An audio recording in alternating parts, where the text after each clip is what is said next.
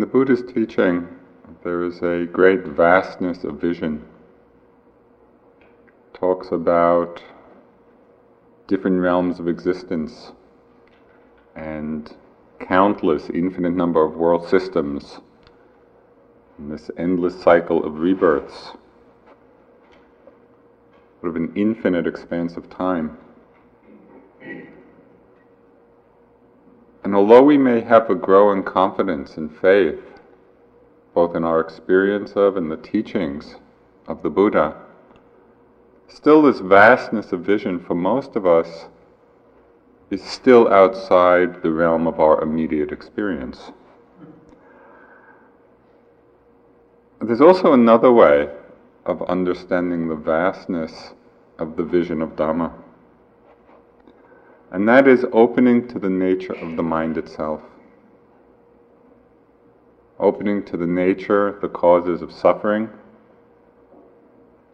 the depth of those causes within our own conditioning, and opening to the experience and the possibility of freedom. Given the context of this retreat, I think it's important, essential, that we understand these questions not as theory or as abstractions, but really how they can be applied very directly in our experience moment to moment. What is it that causes suffering, and how can the mind be free? What is the meaning of enlightenment? We use this word, we use the word freedom. What actually does it mean?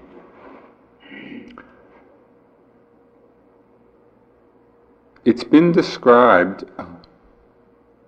in different traditions from different perspectives. So it's helpful to get a range of viewpoints which we can look at this question. Some traditions talk of freedom and the nature of freedom from looking directly at those things which hinder it, which obscure it which look directly at the nature of the kilesas, that's the Pali word for defilement or obscurations, for all the afflictive emotions. So some traditions look very directly at all of these afflictive emotions in the mind and how we can free ourselves from them. This perspective on the teaching in this perspective, we can understand deeply the power of the first noble truth, the truth of suffering, because it's speaking directly to our lives, directly to how we're experiencing things. Some traditions speak of freedom from the perspective of the enlightened mind itself. And they point very directly to the nature of the free mind and how we can recognize that. How we can recognize the natural purity and radiance of the mind.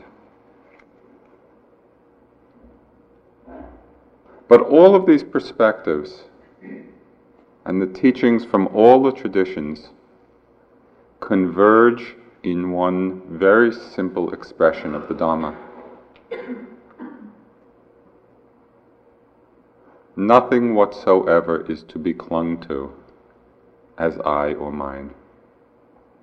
All the teachings, all the levels of realization converge in this expression. Nothing whatsoever is to be clung to as I or mine. the Buddha said something quite striking about this very simple, direct teaching. He said, Whoever has heard this teaching has heard all of the Dharma, has heard all of the teachings. Whoever puts this Dharma into practice has put all of the Dharma into practice.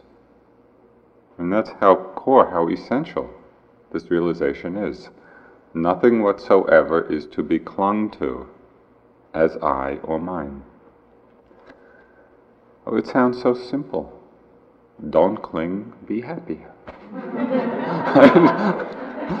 so, what's our problem?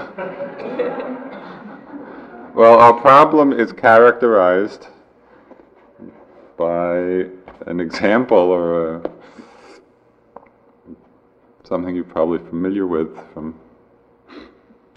Um, it's the example of this kind of monkey trap, you know, where they hollow out a coconut, attach the coconut, the hollowed out coconut, to a post or a tree, put some sweet food in it, and make a hole in the bottom of the coconut big enough for the monkey to slide his hand in, like this, but not big enough for the monkey to withdraw its hand when it's in a fist, when it's clenching something.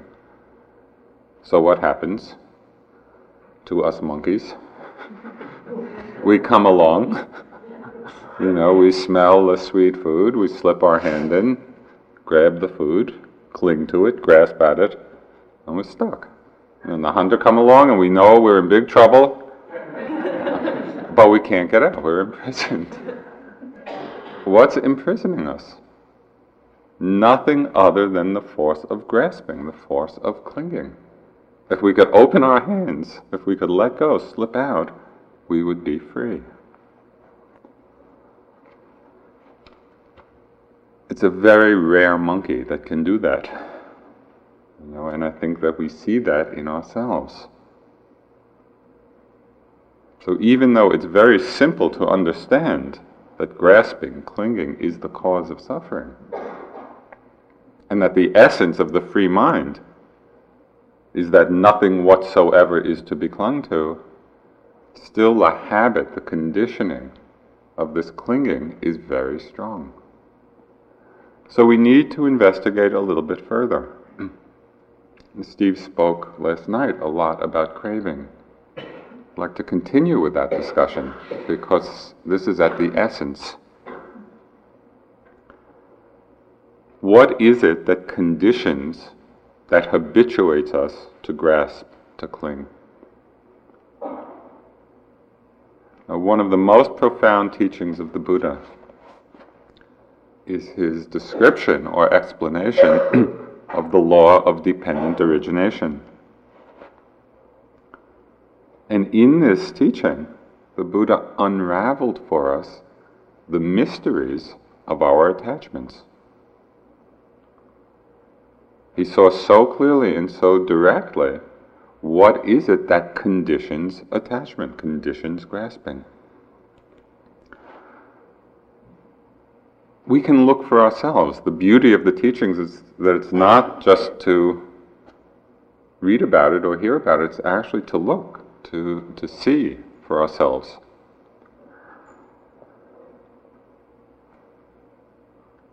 Contact with the object. When there's contact with any arising object, it conditions or gives rise to feeling. It's either pleasant or unpleasant. The feeling conditions craving. The craving conditions clinging or grasping. Just a simple example to see how this is actually working in our experience. Take some pleasurable object that arises. Now, suppose you're sitting and maybe you have this uh, if you have a strong sexual image come to mind. Okay? So there's a contact with the image. The image arises in this contact. Right in that moment of contact, connection with the image, right in that moment, we can observe the pleasantness. There's a pleasant feeling that comes.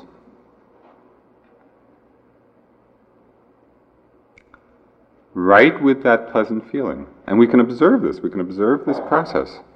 With that pleasant feeling, mind is then conditioned to desire, to crave, to thirst. We like that pleasant feeling.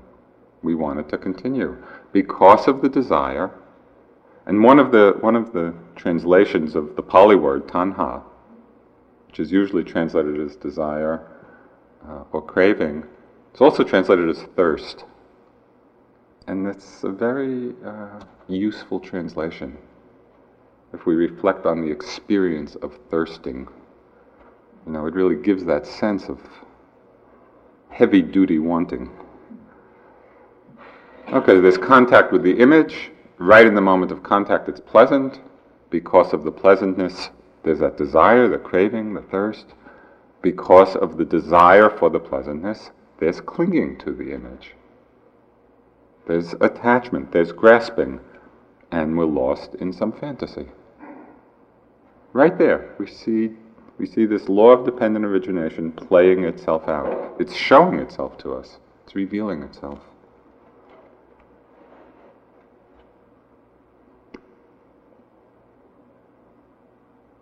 So we need to come back to our experience moment after moment to see how we're relating to what's arising. Is there likes? Is there dislikes? Is it pleasant? Is it unpleasant? Is it leading to craving? Is it leading to attachment? Is it leading to grasping?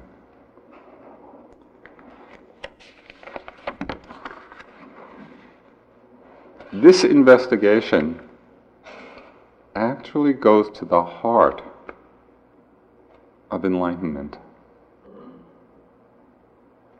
In the first verse that the Buddha uttered after his enlightenment is a very famous verse, and I'll just uh, mention the first two lines and the last two lines, but it's the famous house builder quotation. It's the moment after his awakening, the first thing he said, O house builder, you have now been seen. You will build no house, this house of self, again. And the last two lines realized the unconditioned has been realized. Achieved is the end of craving.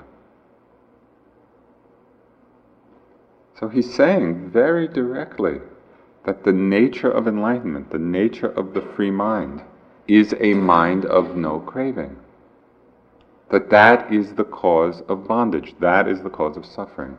That's the cause of our entanglement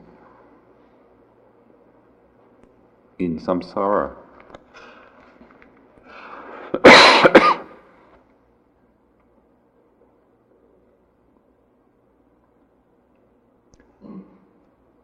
So I think it's quite incumbent on us to understand the nature of craving. And in many discourses, the Buddha outlined it, and this is what's so beautiful about the teachings. That in case we don't get it just with one two lines, it's laid out in such clarity. Many discourses he talks of the three kinds of craving that bind us to samsara this craving for sense objects, craving for existence, craving for non existence. Now, I have read that hundreds of times. Because it's in, it's in many of the sutras, many of the texts. Craving for sense objects, craving for existence, craving for non existence. And I always took it as a philosophical statement sort of the metaphysics of suffering. This is what the cause of suffering is, these three kinds of craving. More recently, I've begun to see that teaching not as metaphysics, not as a philosophical statement, but actually as a direct instruction in the moment, as something to do, not something to either believe or, or not believe. If the mind of freedom is the mind of no craving, and these are the three kinds of craving, so what we're to do in the moment is to let go of these three thirsts, these three desires.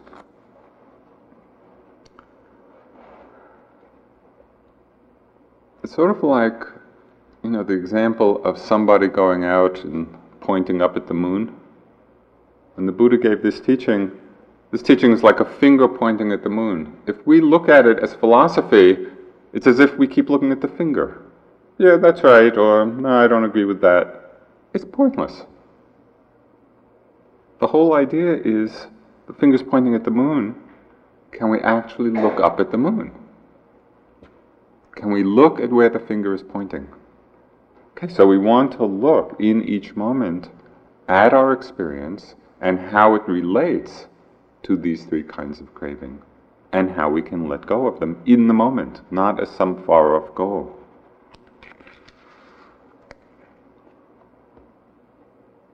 In this moment, in any moment, can we realize, can we practice the mind of no craving? So, no craving for what? The first is no craving for sense objects. How do we relate to each arising experience? Do we try to prolong those things that are pleasant? Or do we try to avoid or get rid of those things which are unpleasant? We can see it very clearly with regard to sensations in the body. We all like to sit and have nice light tingles. Well, that's, that's a very nice sitting, where this, everything is open and light and airy and soft. And how much of our practice is about getting it if we don't have it and trying to hold on to it if we do experience it? Probably quite a lot. Right there is craving for some kind of sense object. Now, and the reverse side of that, of course, is how much of our practice is trying to avoid in one way or another the burning, the tightness, the pressure, the stabbing, the, all the painful emotions, the sensations. We can see the same force of craving at work with mind states. And we all like it when we sit down and the mind is still and calm and quiet and peaceful and joyful and happy. How much of our practice is to get those experiences or to avoid the times when it's restless and agitated and fearful and this is a very deep conditioning with us, and yet our practice is not about getting pleasant things or avoiding unpleasant. Our practice is about the mind of no craving, because that's where the freedom is.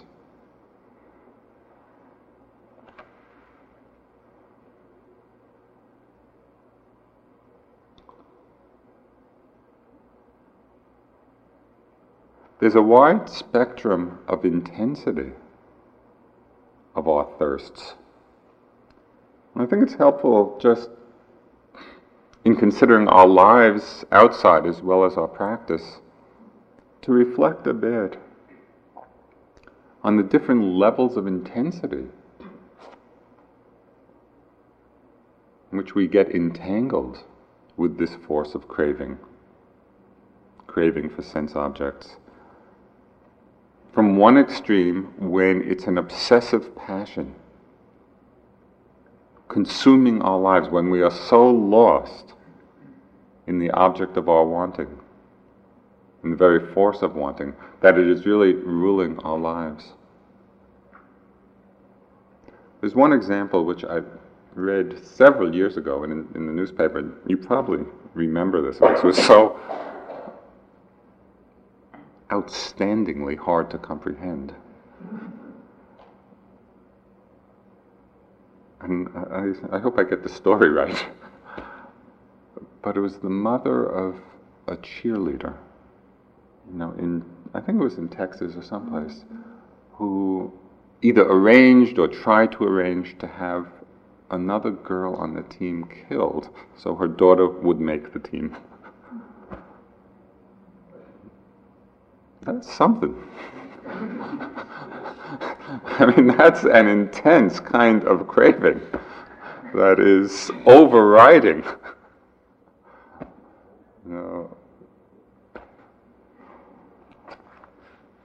So that's kind of what I call an obsessive passion. you know, we may not go to that extreme, but you know, we each probably have our own. Another level of intensity may not be the, these obsessive passions, which, which just overwhelm us in our lives. But another kind, another level of intensity of craving for sense objects has to do with our addictive wants, our addictive cravings. Those things that we're actually addicted to, whether it's alcohol or drugs or cookies or chocolate or movies or whatever it is. You know, and to see the power of it when we keep doing things repeatedly, even when we know that they're harmful for us. And that's showing us that this is a very powerful force. When we know something is harmful, and yet the power of that craving keeps us doing it. And as we all know, both in ourselves and in our society, the problem of addiction is a very great one. And this is what the Buddha is talking about, and the possibility of freeing ourselves.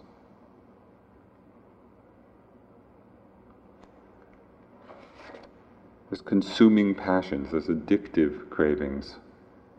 There's the kind of craving that's more ordinary, one might say, but just the cravings of recurrent fantasies. You know, we've all had that experience in meditation where we sit and we have this intention to be with the breath or the sitting touching, whatever. And yet the mind just gets pulled again and again into particular fantasy or other. What is that other than the force of craving, of wanting, of thirsting? And it's binding us. This is craving for sense objects, whether it's object of body, object of mind, external objects. And on the simplest level, to notice the craving just in the very passing wants, desires that arise in the mind. Doesn't have to be any big dramatic thing, just to watch that movement of mind.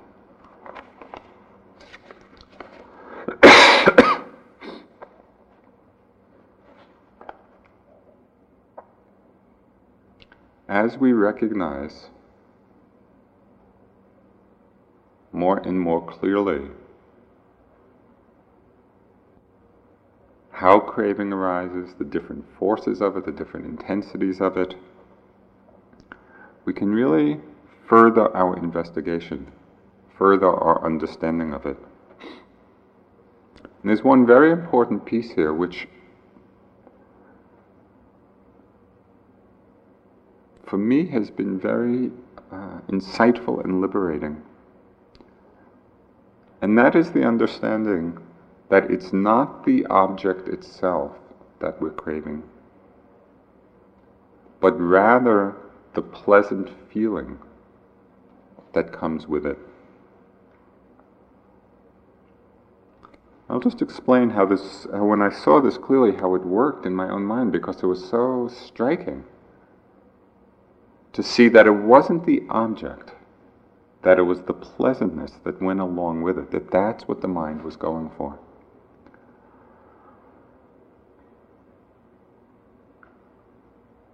In noticing and paying attention to my experience, I often found myself either explaining or justifying, you know, the various desires for simple things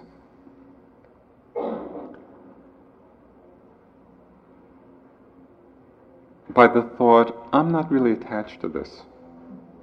You know, and whether I'm not attached to this cup of tea. Really not. I'm not attached to reading for the hundredth time the same announcement on the bulletin board. No, because when I looked at it, uh, I really wasn't attached. And because that statement is true, that I'm not really attached to the cup of tea or to reading the bulletin board, it made me overlook something more important. That, that what was driving the desire was not the attachment to the object. That what was driving the desire was the craving for the pleasant feeling, even a minor one, that went along with the object. It was like, oh, can I have another hit of pleasantness? And the object is almost irrelevant. When I saw that and continue to see it, it really helps the mind not be deceived so often. Because it's easier to understand that the pleasant feeling, the pleasant hit which we're going to get, is very momentary. And so when I notice that, oh yeah, the mind's just reaching out for another pleasant hit, it's no big deal. But when I didn't notice that, and thought, well, I'm not really attached to this cookie. I might as well have it. It wasn't understanding the process. it wasn't understanding what I was really going after. And so, just caught in this very deep conditioning of craving for pleasant, for pleasantness, for that little hit.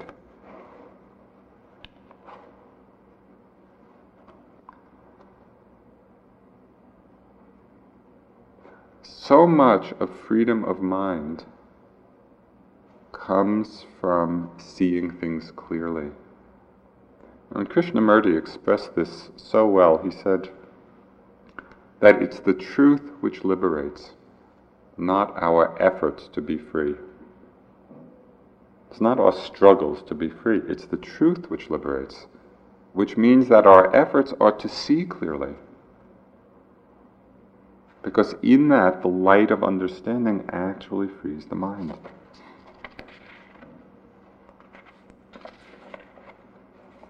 So, this first type of craving for sense objects, and really for the pleasantness that arises with, with each one in every moment. As we go through the day, can we cut through this craving? Can we actually let go? Can we come in the moment and even for a moment? Can we come to, can we realize, can we experience the mind of no craving? And we can do this. It's really a question of remembering. It's not difficult to do. We simply need to remember to do it. So, the second kind of craving which the Buddha talked about, which leads to attachment, leads to grasping, is the desire for existence. In traditional classical teachings, this is usually interpreted as desire for rebirth and particularly rebirth in the pleasant realms, you know, in the Deva realms, the heavenly realms. And the Buddha talked a lot of these Deva realms. You know, it's a way of delighting the mind and making the mind light and happy. And they're wonderful descriptions, you know, of existence in these realms. Beings with bodies of light, that never get colds. no pain in the knees. Heavenly music, you know, pleasure groves and fantastic descriptions of these pleasure groves and heavenly meditation halls. You know, it's said that Maitreya, who is the bodhisattva next in line to become Buddha, is now residing in, in one of these heavens, Tusita realm you know, and teaching the Dhamma there and waiting for his birth as human to become Buddha. And one of my very favorite lines from Munindraji, my first Dharma teacher, who spoke a lot of this, and I delighted in it a lot, he said, looking, you know, at most of the Westerners and seeing uh, the expressions of disbelief, he would say, you don't have to believe any of this. It's true, but you don't have to believe it.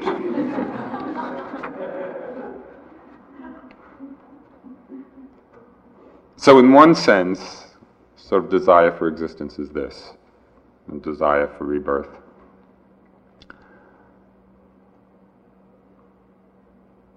But even though these descriptions of the heaven realms you know, might delight the mind, and they, they can, you know, especially in understanding that the practice of sila, the practice of generosity, is what conditions it, is what gives birth to it. Still, it's very much like that example which I mentioned in the first talk of a bee buzzing around in a jar and thinking, oh, I think I'll buzz up onto the top and see what it's like up there. You know, and so we might have this thought, oh, buzz up, buzz up onto the deva realms, have a little experience. But it's still being caught in the jar. It really does not solve the problem at all. Still very much caught in this wheel of life and death and rebirth. So as I was examining the mind of no craving from an experiential point of view rather than a philosophical one, something very interesting happened in terms of this desire for existence. Because there's a way of understanding it that actually applies to us in the moment. It's not only about you know, desire for rebirth or deva existence. It has much more immediate implications, especially for people in, in practice.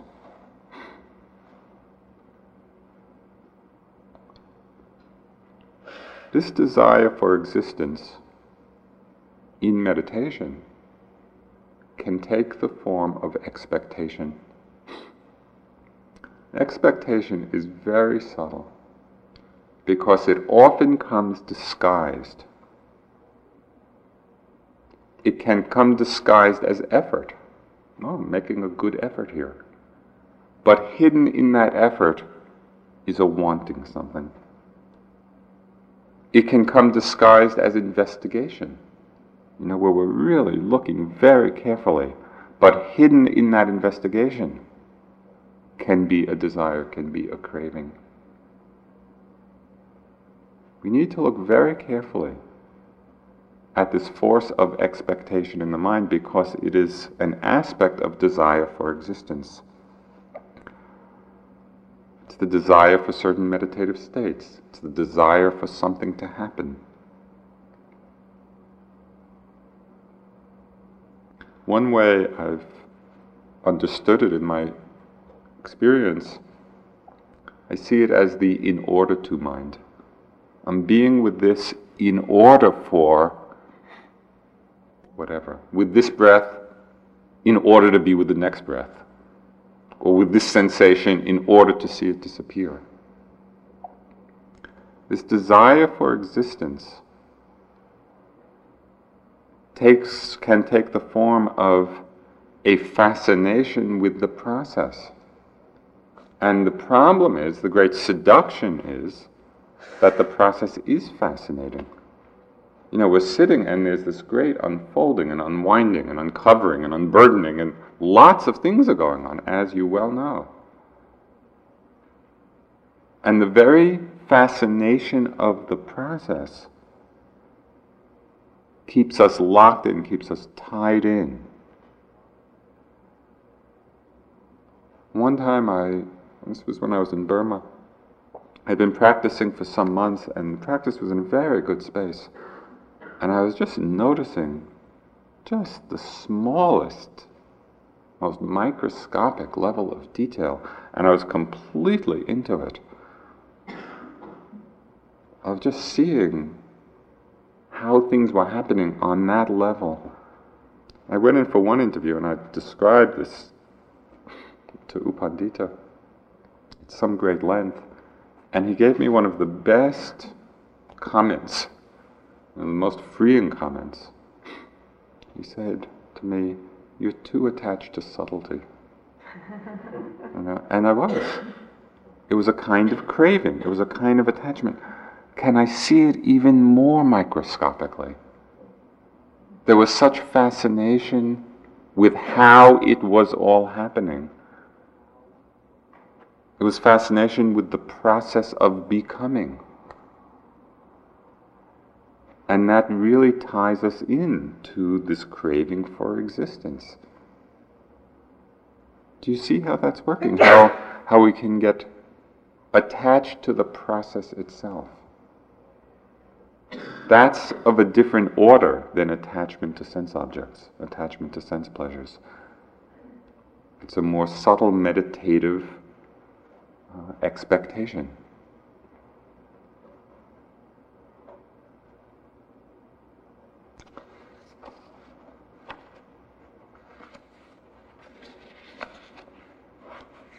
In any moment,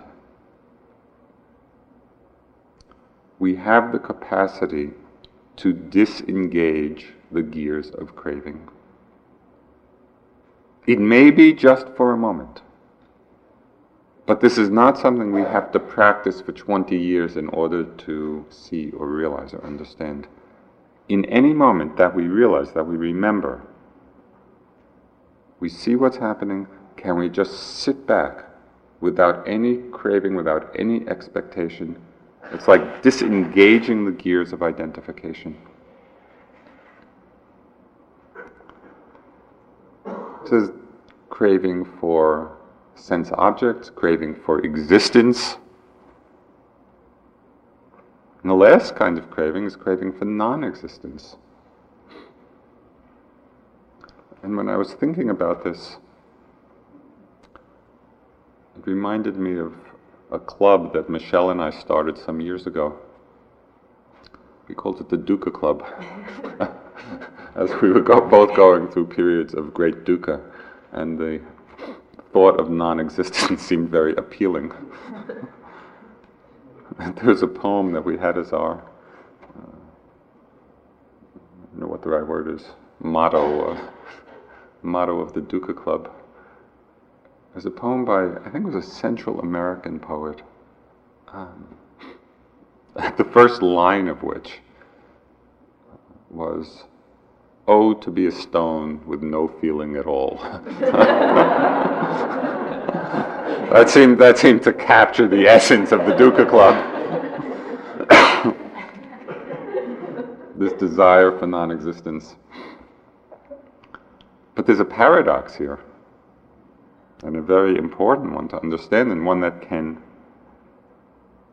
uh, illuminate this very uh, subtle kind of craving that can arise, and that is that the very desire for non existence is actually reinforcing the sense of self. Because it's predicating a being, someone, to be non existent as if there is someone there to want this to become this. And so it's locking us in the very desire for non existence, is actually locking us into the prison of self.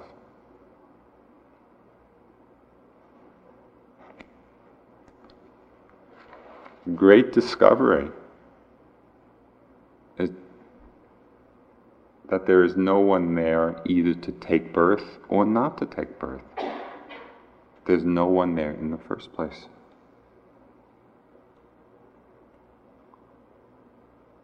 It's only the ignorance of this, this belief in and creation of the sense of self, and all the desires which come from that, which keep us bound in suffering, keep us bound in samsara. There's an English writer who lived in Hong Kong he went under the name of Wei Wu Wei. And he kind of had a Buddhist Taoist background. He wrote some wonderful books with a lot of short aphorisms. He said, believing in the self or acting from the self is like a dog barking up a tree that isn't there. And I love that image because I can just picture this dog barking up a tree that's not there. And how much of what we do in our lives is just that barking. So, can we cut through in a moment, and even for a moment? Can we cut through to a mind of no craving? Not craving for sense objects, not craving for existence, not craving for non existence. So I'm talking about this at some length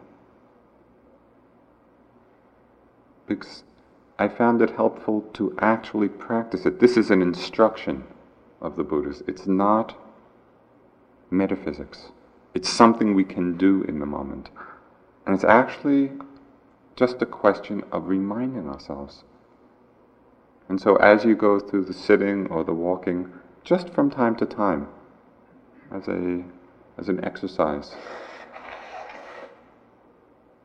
you might just have come to mind this this instruction, oh mind of no craving. And just see in that moment, can the mind let go in that moment of wanting anything, of thirsting for anything? Because this gives a deep and true perspective on what the practice is actually about. It's not about having certain experiences. It's about freeing the mind from craving.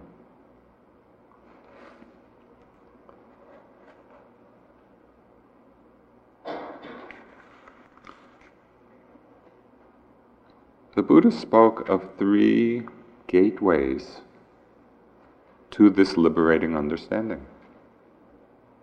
Three gateways to freedom to freedom from craving, to taking anything as being I or mine.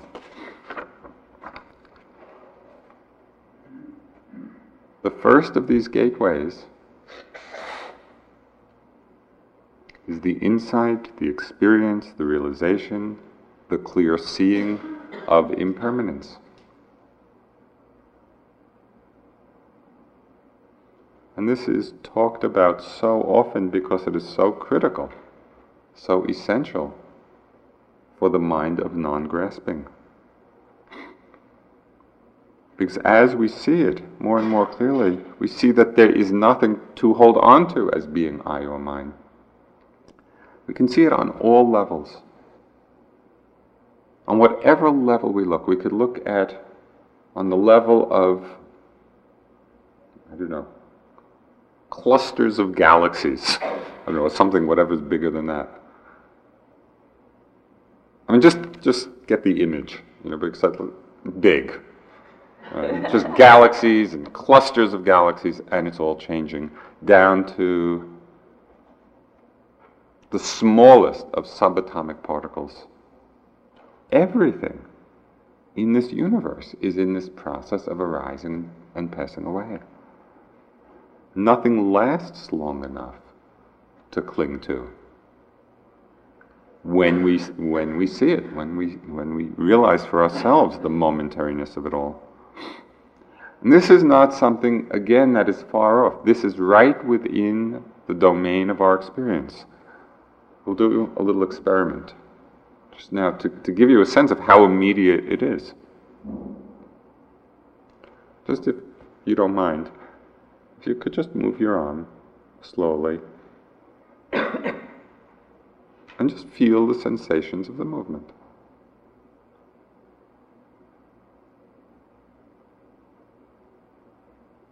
And notice the difference when you're on the level of concept, my arm is moving, and you come right to the level of direct experience of changing sensations.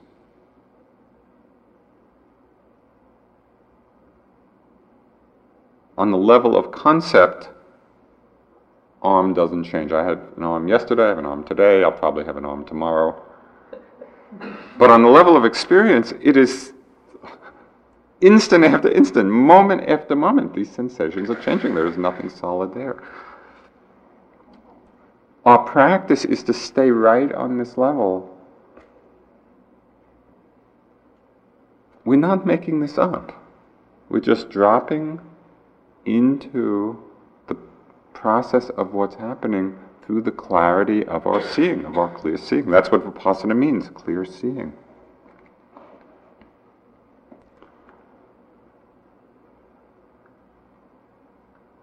Sometimes we experience impermanence in our practice. You know, when an object arises and as soon as we note it, it's gone. Or sometimes object arises and it's almost as if by the time we get there, it's gone.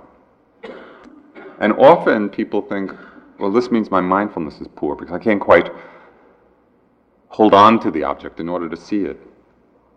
That's an incorrect understanding. Because what we're really seeing at that time is the impermanence of things. Don't try to hold on to it in order to see it. Notice the fact that as soon as you notice, it's gone, it's gone, it's gone, it's gone. Or maybe we see the impermanence from the side of things arising. We're with something, and then just as we're with an object, something else comes, and then something else comes. All of this is the direct seeing for us, of this truth of change.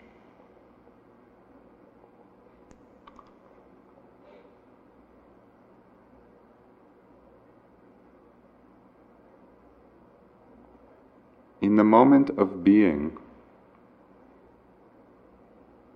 with the impermanence of experience, there is no past, there is no future, and there's no present.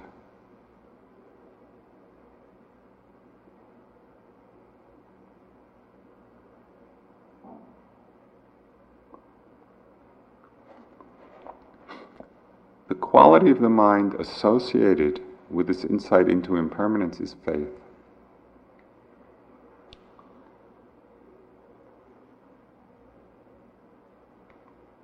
Can see that everything is changing, is dissolving, and that we're not creating this.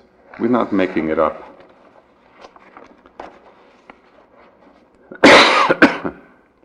but to settle into this flow of change takes some trust we have to be able to surrender to this flow of impermanence. And at different times we experience it differently. Sometimes we feel the change, experience it, and it's very exhilarating. It's like exciting. And at different times we experience it differently. Sometimes we feel the change, experience it, and it's very exhilarating. It's like exciting. And other times we're with the change and it's very fearful because actually another word for change is loss. And so, from the perspective of seeing it in that way, we see in every moment something is being lost over and over and over again. Well, when this is felt deeply, it's like there's no sense of security anymore. We're really giving up any security that we thought we might have. And so we go through phases of feeling very fearful, very anxious about this. We also come to a place of great equanimity. We feel exhilarated, we feel fearful, and then we come to a place of great equanimity, great ease. There's a wonderful example of this process. It's of somebody flying in an airplane jumping out of the airplane, and the first situation is one of free fall, and the tremendous exhilaration of that. And I've never done it, but it sounds like it would be fantastic. You know, just free fall through space. But then at a certain point, the person recognizes that they don't have a parachute. you know, so you can imagine the terror, from the excitement of the free fall to the terror of no parachute.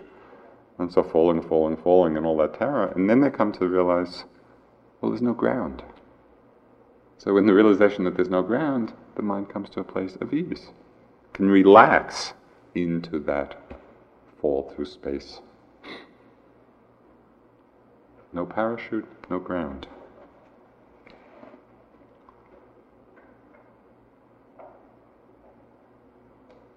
It's faith which allows us to experience the impermanence. It's that quality of faith which allows us to open to it. And our increasing experience of impermanence likewise strengthens the quality of faith or trust within us. Ajahn Chah wrote something, as usual, very apt about this whole process of letting go He said, Do everything with a mind that lets go. If you let go a little, you will have a little peace. If you let go a lot, you will have a lot of peace.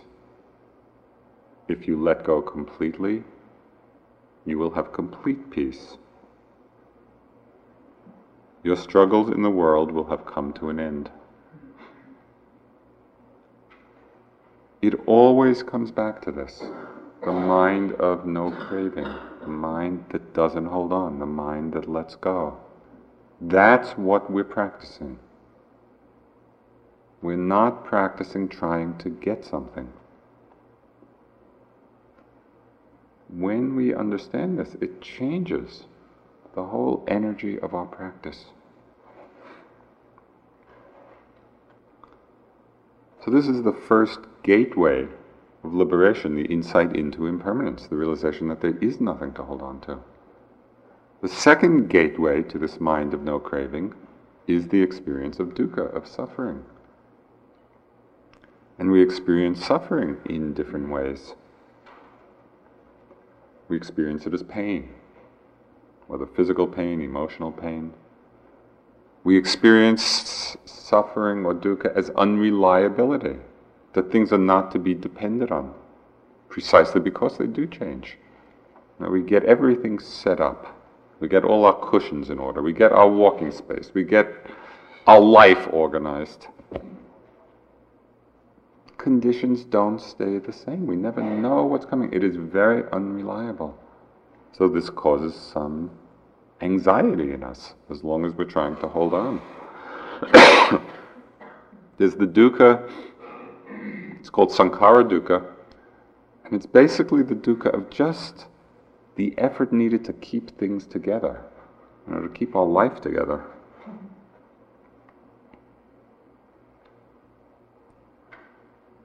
But how is the understanding of dukkha a liberation, a gateway to liberation? How does it free us? It's like holding on to a hot burning coal.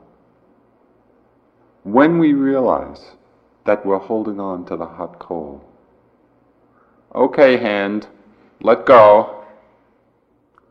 Probably not.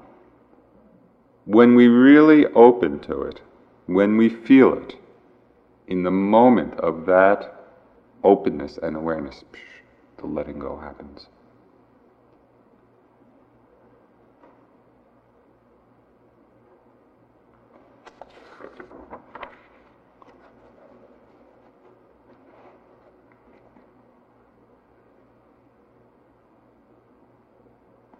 often in the face of suffering, and this is something that I think would be helpful to check out in your experience, we often become attached to our stories about it, our stories about ourselves with respect to the suffering, or we can become identified with our resistance to it, that we're not actually surrendering, opening up. And so we tighten, we contract in not wanting to feel it, in not wanting to open.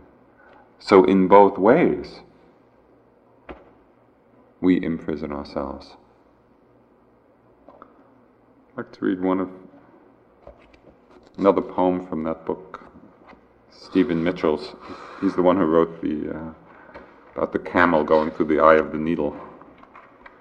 This one, you're probably familiar with the myth of Sisyphus, you know, from Greek mythology, where this guy is condemned to roll this boulder push this boulder all the way to the top of a hill, and then just as he struggles and gets to the top, he falls back down and has to start all over again. In the myth, he's doomed eternally to this task. Well, this is the Buddhist perspective on this myth. We tend to think of Sisyphus as a tragic hero, condemned by the gods to shoulder his rock sweatily up the mountain and again up the mountain forever. The truth is that Sisyphus is in love with that rock. He cherishes every roughness and every ounce of it. He talks to it, sings to it. It has become the mysterious other. He even dreams of it as he sleep, sleepwalks upward. Life is unimaginable without it, looming always above him like a huge gray moon. He doesn't realize that at any moment he is permitted to step aside, let, let the rock hurtle to the bottom, and go home.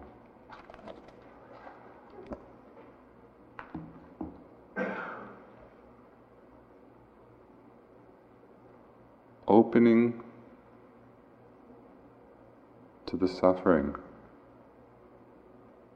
without attachment, without identification, actually allows us to let go of the hot burning coal, to let go of the identification, to go home. The quality of mind that's associated with this insight into dukkha is concentration. Just like faith accompanies impermanence, it's concentration which actually gives us the strength and the steadiness of mind to be with the suffering, not to contract in resistance, not to get lost in our stories and our identification about it. When the mind is steady, when the mind is still, the dukkha, the suffering of whatever kind, can simply be felt as it is. So that the suffering, the dukkha itself, becomes a doorway to non craving. And the third gateway, the third door to liberation, is the insight into selflessness, anatta, or emptiness of self. And we realize this in different ways, experientially, not, not philosophically. We can see that all of our experience arises out of conditions. Everything Everything in our body, in the mind, in the world outside, everything is created, is produced out of conditions. There is nothing which self exists.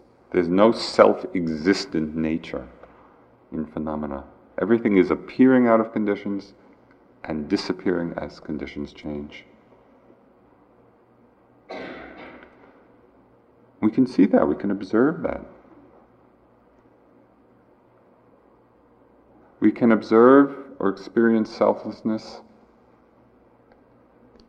in the understanding that no experience belongs to us.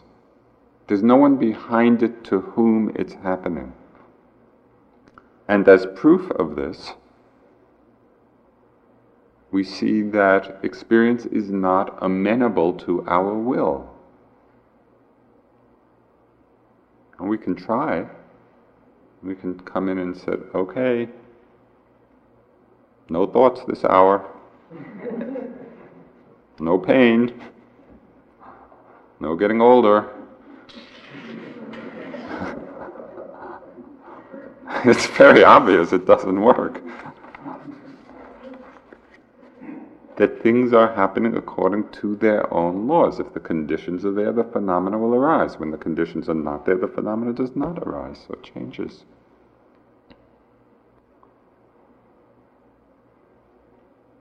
Everything arises out of conditions, not because they belong to us.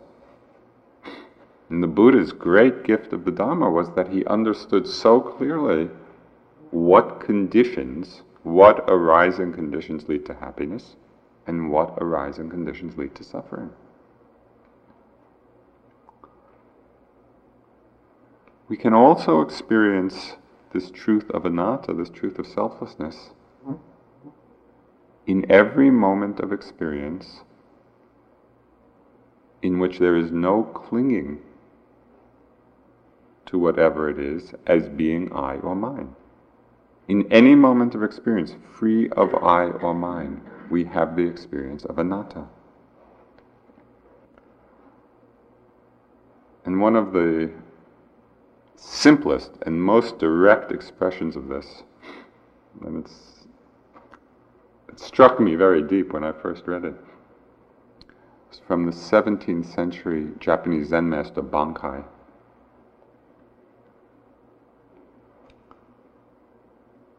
In this particular teaching, he said, Don't side with yourself. And I just don't side with yourself because it made me reflect in so many ways, both in meditation practice and in life, how we side with ourselves. And in the very siding with ourselves, we are getting lost, we are getting imprisoned by the very notion of self. This short instruction, don't side with yourself, frees us from the contraction of self reference. the quality of mind associated with anatta, of selflessness, is the quality of wisdom. That is investigation and clear seeing. That's what reveals the selflessness, reveals the empty nature.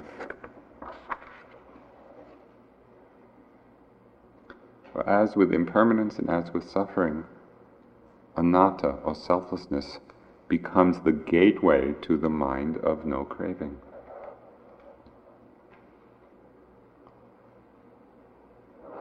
As we see the conditioned, insubstantial nature of phenomena, we stop grasping at appearances. We see there's nothing there to grasp at. It's all impermanent, it's all insubstantial.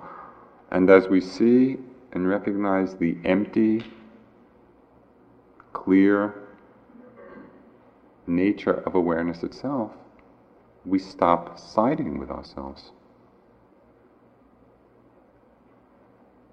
And this whole process becomes a flow of empty phenomena rolling on. I'd like to close with just a teaching from uh, one of the really greatest Tibetan uh, masters of this century who died a few years ago. His name is uh, Dilgo Khyentse Rinpoche. And these are teachings on the nature of mind. And again, it's just pointing very directly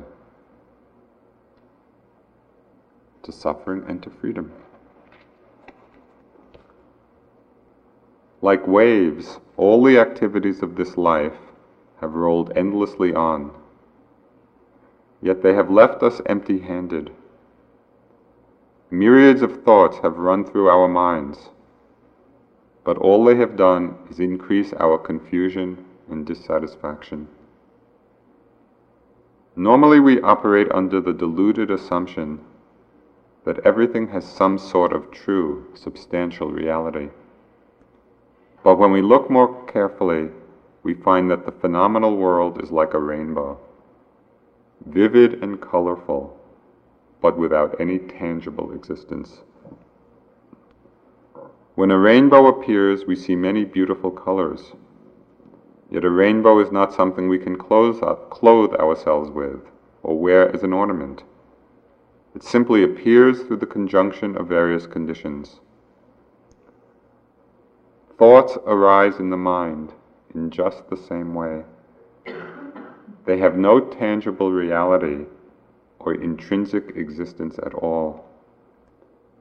There is therefore no reason why thoughts should have so much power over us, nor any reason why we should be enslaved by them. Once we recognize that thoughts are empty, the mind will no longer have the power to deceive us. We need to be vigilant, constantly examining our thoughts, words, and actions.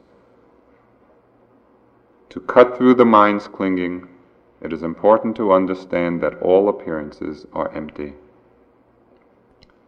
Beautiful forms are of no benefit to the mind, nor can ugly forms harm it in any way. Sever the tie of hope and fear, attraction and repulsion and remain in equanimity in the understanding that all phenomena are nothing more than appearances of your own mind.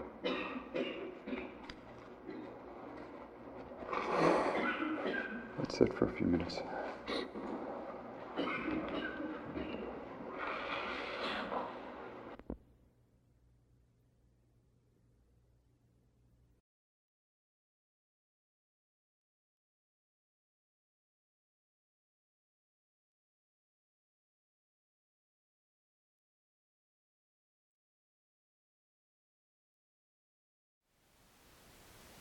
Thank you for listening. To learn how you can support the teachers and Dharma Seed, please visit dharmaseed.org slash donate.